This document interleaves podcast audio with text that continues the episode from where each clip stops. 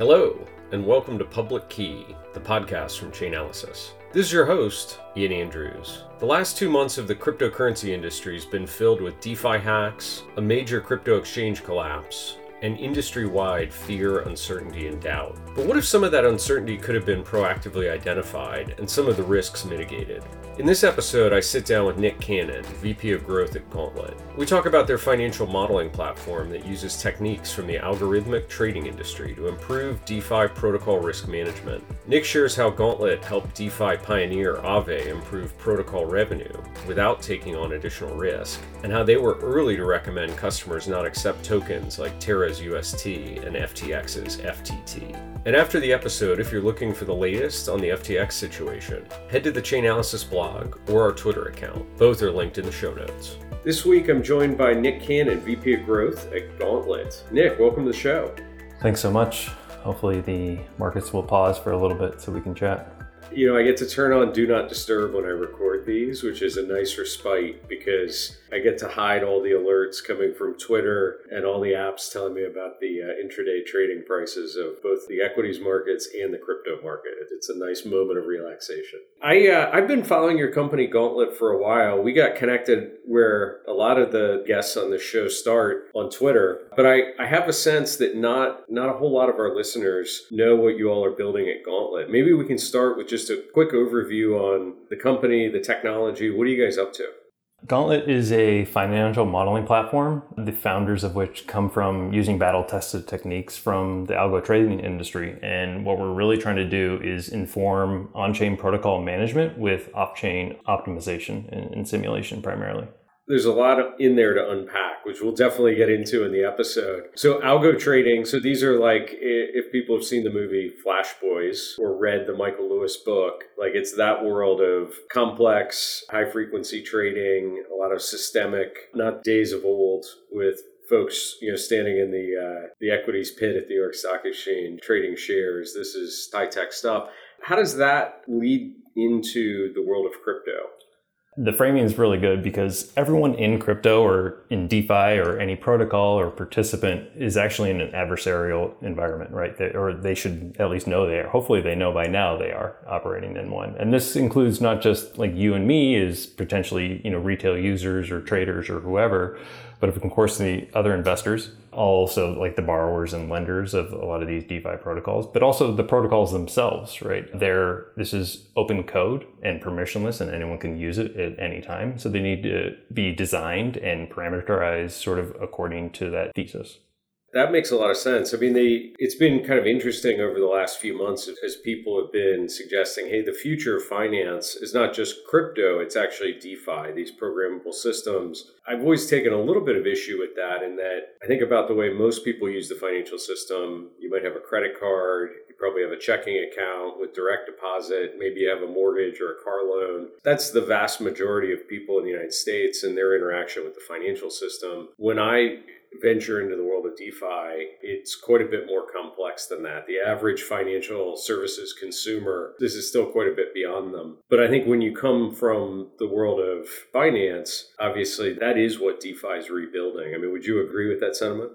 Largely, yeah. And I think a lot of what's interesting you know, for myself is separate of Gauntlet is like the access, right? A young 19 year old or back in my yeah, like wanting to use a lot of these projects or, or try to invest, right? But I'm not an accredited investor and I can't use them and I have no access to prime brokerage or anything like that. And now with DeFi, you can. And what you see is like the super fluid collateral or, or as it's called, or just the general composability of, hey, here's an asset. We can put it in a smart contract and put it in a vault. And what can we do? How can we make this better? Lot of bad ideas, but some really interesting ones as well. Yeah, it's incredibly powerful. I mean, the programmability of Ethereum was one of the first things I really got excited about uh, as I came into the world of crypto about two years ago. It, it just looked like almost endless potential there. And going back to Gauntlet a little bit, when I look at your website, I see really the who's who list of DeFi protocols for your customers. Talk a little bit about what they're using your platform for. You mentioned this simulation and modeling. Take us a level deeper into the some of the use cases. I can zoom out or zoom back, I guess, to the, the start of Gauntlet about four years ago, uh, where Tarun and Ray sort of came from high frequency trading and, and, traditional finance to try to build this protocol platform. And we're really doing R&D in public with, you know, these who's who, the Compound, the Aaves of the world, trying to find our footing, what business model made sense, what did they want, where could we drive impact? The first couple of years of which we did risk assessments, looking into the deep into the protocol architecture, simulating the environment off chain, and then you know running our models against who we thought would act on the protocol's behalf the liquidators the borrowers the lenders. Two learnings from that i guess the, the, primary one you know why we've been able to sort of stay with these projects and these who's who for so long is that we can't drive impact to them long term as they evolve. With the underlying changing so much the developments of the protocol still in you know numerous iterations of mvp mode. We wanted to turn that you know one-off assessment like approach to a platform that could drive impact hopefully as this sector continues to grow I read one of your recent blogs. We'll link to this in the show notes. It was talking about some of the work that you've been doing with Aave over the last year. And it, it looked like through a number of governance proposals, you had helped to adjust the liquidation thresholds across a number of assets. And the conclusion of the blog is we were able to do this, which leads to greater protocol revenue, right? Interest earned as a result of lending, and doing that without creating additional risk. And to my layperson mind, that seemed counterintuitive. We can increase basically the credit threshold. This is like you know my credit card going from $15,000 limit to a $100,000 limit. So I buy more stuff I pay more interest. It seems like that would introduce more risk. But you actually concluded the opposite in the blog. Can you talk a little bit about the work you did there and, and how we got to that outcome? A lot of the loan to value parameters and as you mentioned liquidation thresholds were set statically and primarily for Aave when you know the V2 deployment had launched uh, about a year and change ago. Not surprisingly the market has matured significantly since then. More liquidity, more professional market makers and liquidators to make sure you know those collateral requirements when there is a chance of insolvency to sort of shore up the position and prevent that. They're incentivized to do so and being able to understand that ecosystem and sort of the developments there as we actually have you know empirical data for a good amount of time able to improve that capital efficiency which again to your point not adding value at risk. Now of course there's a ceiling to that right? And environments that we're in right now there's also risk off environments where we potentially have to go in the opposite direction. Uh, but for the past you know year and change or so have been able to you know improve or lower the collateral requirements for majority of the users while adding almost very little risk to the protocol it's pretty amazing, but as you describe it, it makes a lot of sense, right? This, you know, we're taking more of an active measurement approach versus a static limit or threshold that I'm guessing, you know, early days of the protocol, it's a little bit of guessing. You don't have historical data on performance. And so you pick numbers that make sense, that feel safe. And then as you develop historical data, you can start to optimize is that the core of what the Gauntlet platform is doing? Is collecting this historical data? And are you in a position where you're able to start adjusting things like liquidation thresholds more actively? I'm, I'm guessing you probably wouldn't do that real time, but is it a constant re readjustment of some of these levers across the protocol?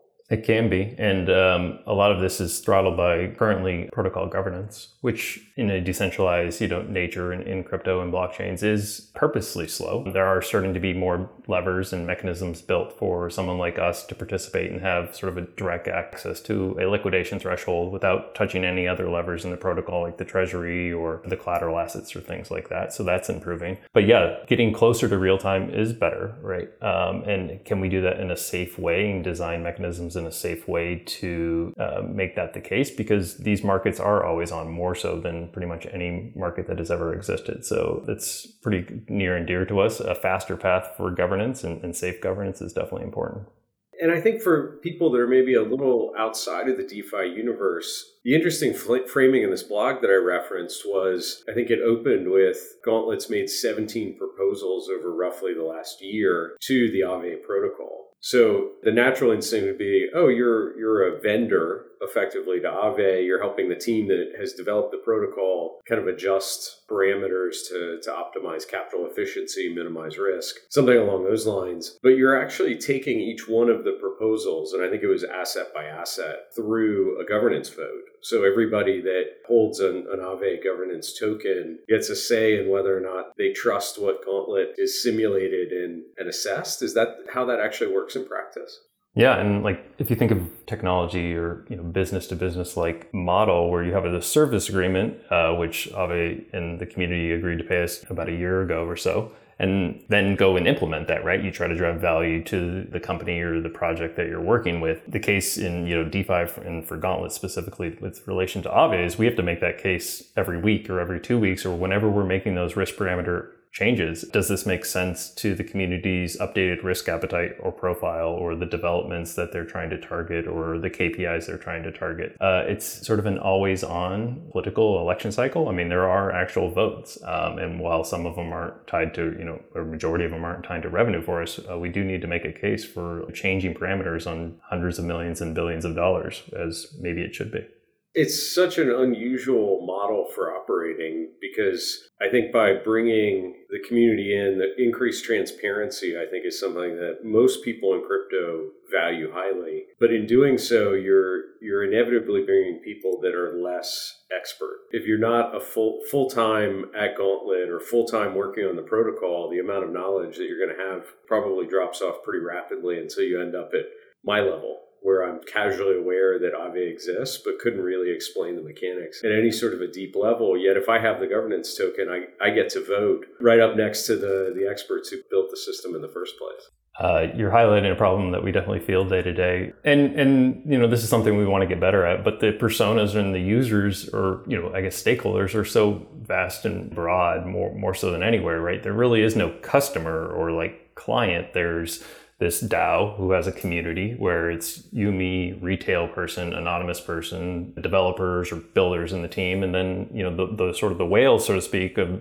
the VCs, the large investors, who all of which have like different objectives, time horizons, things like that. How can we make sure we're not dumbing it down too much or ELI5ing the explanations too much, but making sure you know risk is properly managed according to what our model and, and sort of platforms say? The closest thing I can think of that is is related is like the open source software movement, where again you have this model of build in public, but the difference here is there's very much real money at stake, right? We're not arguing about a protocol implementation at a software code level alone. Like we are having that technical discussion, but on the other side of it is millions or tens of millions of dollars of assets in play that could potentially be affected. So it's it certainly raises the stakes the stakes are very high. Uh, and you know the transparency is interesting, where, might is very obviously helpful for open source like development and code development, right? Peer reviewed things like that.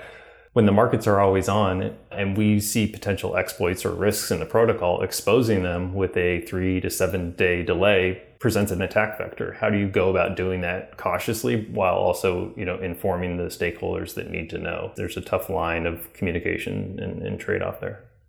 How much of the Gauntlet platform is looking at the financial simulation versus other potential risk factors? Like, is, is security in the domain and scope of what you're doing with the platform, or is that left to other tools and systems? Other tools and systems primarily. So, you know, the first to come being the smart contract auditors. We really won't touch any protocol that isn't code complete and audited by, you know, someone like OpenZeppelin of the world, who are starting to engage in similar models with projects like Aave, uh, where it's ongoing, right? Code's being deployed all the time. You need to make sure it's lockstop as much as possible and there's no bugs or, or attack vectors there. Anything sort of economic risk uh, is sort of in our purview, though.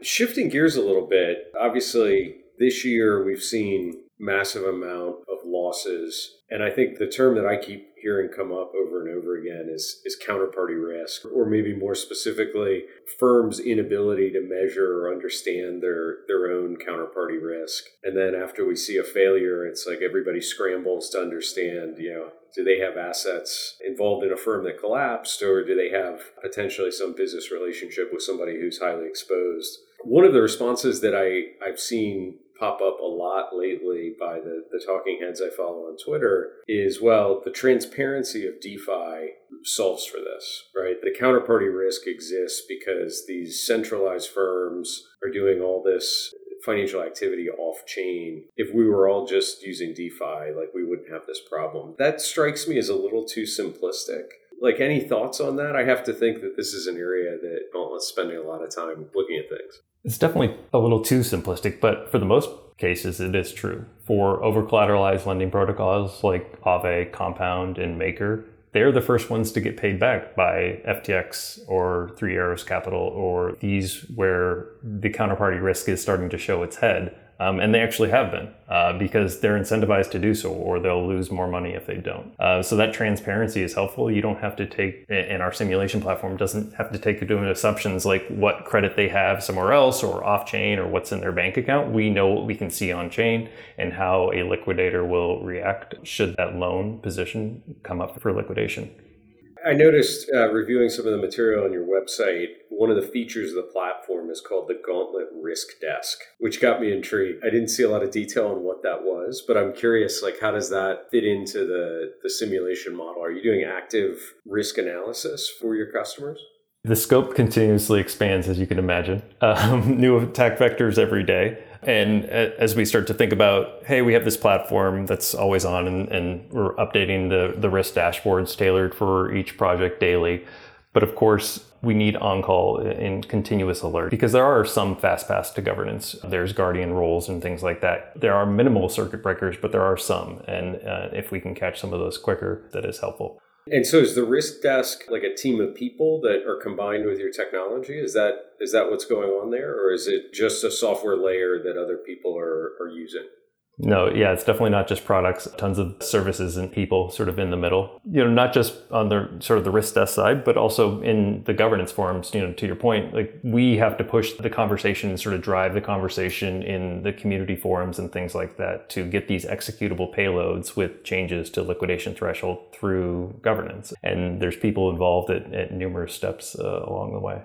Amazing. One of the other questions I had for you is we've seen a couple attacks this year in the world of DeFi where the attacker or trader, depending on your perspective on this, kind of targets an asset that has relatively low liquidity and where, with a modest amount of capital, you can manipulate a price oracle, often via a flash loan. So they're not even having to put up that much of their own own collateral at risk, manipulate the flash loan, and then capture a massive return. Like we saw this with Mango. Mango Markets is probably the, the most recent, maybe one of the largest that I can think of. And ultimately, in that case, the, the Treasury ended up awarding the, the trader a, fairly large entitled bug bounty. And I, I think there was a lot of controversy around even terming that a bug bounty because it wasn't a flaw necessarily in the core protocol. It was simply manipulation of, a, of an oracle it was largely the flaw, I think, there where you, you just had mispriced asset value. How do you think about that entire kind of category of tactics? And does Gauntlet tackle any of the challenges there related to, to price manipulation? Uh, yes, definitely so. Mango definitely highlighted one we've been concerned about for a while and maybe has changed the risk appetite for a lot of the DAOs that we work with. And it wasn't just an Oracle issue, right? Largely the Oracle functioned as it was designed. There's a couple problems. The, the, the first problem being the Mango token, which was used to sort of inflate and then borrow, you know, stable coins and ETH and USDC, had no sort of cap on the limit positioning or auto deleveraging, right? So having a half a billion dollar worth of unrealized P&L for a very illiquid token is bad, um, and that should never be allowed to happen. The risk parameters again were static. They were used initially to bootstrap the market, which a lot of protocols do. Right? They use their native token to bootstrap markets, and then they never change them because it's the framing. If it's not broke, don't fix it. But it is sort of broke, or can break very quickly and very badly. The second issue being the insurance fund. So this bounty that was paid out roughly half of the 116 or so million dollar exploit was used to shore up the insolvency losses of those users. And unfortunately, despite being a user uh, insurance fund, it was denominated in the native governance token, which subsequently crashed after the exploit. Not surprisingly, because as much as you know the protocol and sort of the team wanted to hedge that, getting through decentralized consensus is hard, and governance uh, is hard and what is the goal there? What's like mechanism can you actually use to sort of dynamically track the liabilities that the market within the protocol have? Um, and there really is no tool to do that. So it's usually just stood up uh, with an allocation of the initial token supply. Um, and it just sort of sits there as a rainy day fund but that rainy day fund is unfortunately very correlated to the success or failure of the project and the protocol and the markets that it's associated with. And in that case had they been using something like we, we don't even have to be specific to Mango. Like we can talk kind of the generic case. I don't want to test that team or pick on them specifically, but like had they been using Gauntlet it would have basically your platform would have flagged that there was risk on the limits of the amount of Mango token that I could borrow, or the the protocol token in this case, and basically capped lending. Is that the right way to think about it, or am I being too simplistic there? No, exactly right. Right, and you scale that with how much liquidity and volatility and slippage uh, respect are associated with each individual token. You can't anything that has sort of cross-platform collateral or can be used as cross-platform collateral, whether in a perpetual market like Mango or a lending market has sort of this systemic level risk and it needs to be sort of calibrated accordingly. It shouldn't have the same sort of collateral requirements or even better than, you know, something like ETH or a stablecoin, right? And you want to encourage growth there, right, and let, and let that token value grow. But unfortunately, if you're if someone's not managing that, you're you either have to be way too conservative, and and that sort of hinders your growth, or way too risky on the other side. So again, the, the active management benefit seems like a huge one here. I've spent a lot of time, as I'm sure many of our listeners have, reading about FTX. And in retrospect, it seems like one of the big errors everyone might have made, or, or a lot of people, was treating FTT as valuable collateral. Or, or at least, you know, treating it as, as maybe low risk and taking the you know, relatively illiquid asset held by a small number of parties um, and treating it as you know as safe as, as some of the more popular um, assets in the crypto space. Do you guys look at asset quality? Are you making recommendations on what should should and shouldn't go on one of your your customers' platforms? Uh, we are, and we blocked FTT and UST for quite a long time for a, a, number of different projects. This characterization largely goes towards like centralized exchanges or you know whatever counterparties FTX had using FTT. Um, a few smaller DeFi protocols used FTT as collateral, and of course FTX exploited that in, in a similar fashion. But any project that we're sort of associated with, yeah, we see the low float and limited liquidity of, of this token, and you can't mark to market it just because it has a fully diluted valuation of X billion. I would imagine there's a couple people listening right now that wish they they were using Gauntlet, so they got that same same alert uh, sooner rather than later. Yeah, it's weird to be proactive in the space and then not try to say "I told you so." But what we want to hopefully, you know, if anything, we can take away as like a sector or an industry from these events. Really, there are different expertise in different spots, and we want to see this sector grow as much as the next person. Uh, we're taking plenty of bets on it ourselves, but we we need to think smarter about risk. Generally, is our stance. We're right there with you in terms of like overall, we want the crypto ecosystem to grow, but it can't be on the back of kind of empty promises, outright fraud in the case of what's going on at FTX. I'm curious. One of the reactions I've we've seen a lot of the uh, major exchanges talk about is offering this proof of reserve statement. Here's everything I've got. Here's a point in time snapshot. You can see all the wallet addresses where we've got our, our assets held in cold storage that feels a little incomplete to me. And, you know, at a minimum, it's sort of like, well, assets without liabilities. But I, I even think about operating expenditure. Like a lot of the people who are making these statements have massive operating spend above and beyond. And there's quite a lot in all of their businesses that happen entirely off chain. So only looking at the, the on chain piece of it seems like a, you know, you're looking through a keyhole into a room. How do you all think about that at Gauntlet? Like, is there a better solution that we should be charging toward here that maybe you've already built or that we should be collectively building to as an industry? We haven't built anything. Collectively and we want to lean towards a lot of this ourselves right? We model value at risk and these are off-chain optimizations and we can sort of do data dumps for these communities and say like this is sort of how we did our calculation. Try to model it yourself. Of course it's extremely complex and we have 50 people building this thing so we don't particularly expect that to happen but can we have zero knowledge proofs of liabilities or, in our case, value at risk of what we're modeling just to sort of put our money where our mouth is and sort of say, like, here's all sides of the balance sheet or all sides of the equation of how we're coming to these conclusions? Hopefully, there's promising solutions in, in the near future, and a lot of the people working on ZK are, are sort of striding towards that. So I think that's most promising. Now, will centralized exchanges be the first ones to deploy these things? Probably not, but uh, if we get an opportunity, we definitely will. It's an interesting because I can see the counter argument of why you wouldn't want to expose that, right? Like if you're a privately held company, the benefit is you don't have to fully open up the inner workings of your business. You don't share a full balance sheet. You don't know what you paid for a sponsorship or how much you're spending on employee expenses. But if I think about the you know major players, particularly those that have retail exposure in the traditional financial services sector, for the most part, they're publicly traded companies. So they're both highly regulated and there's this transparent and verifiable nature to the financial structure of the interaction. And I've been wrestling with like, well, is that the level of detail that we should get to with players, particularly those that are retail user exposed in the crypto ecosystem even before they they approach a public offering on a stock exchange. I think I like the idea of the transparency, but I don't know if that's taking it too far where it's unfair to the business and kind of putting too much transparency around them.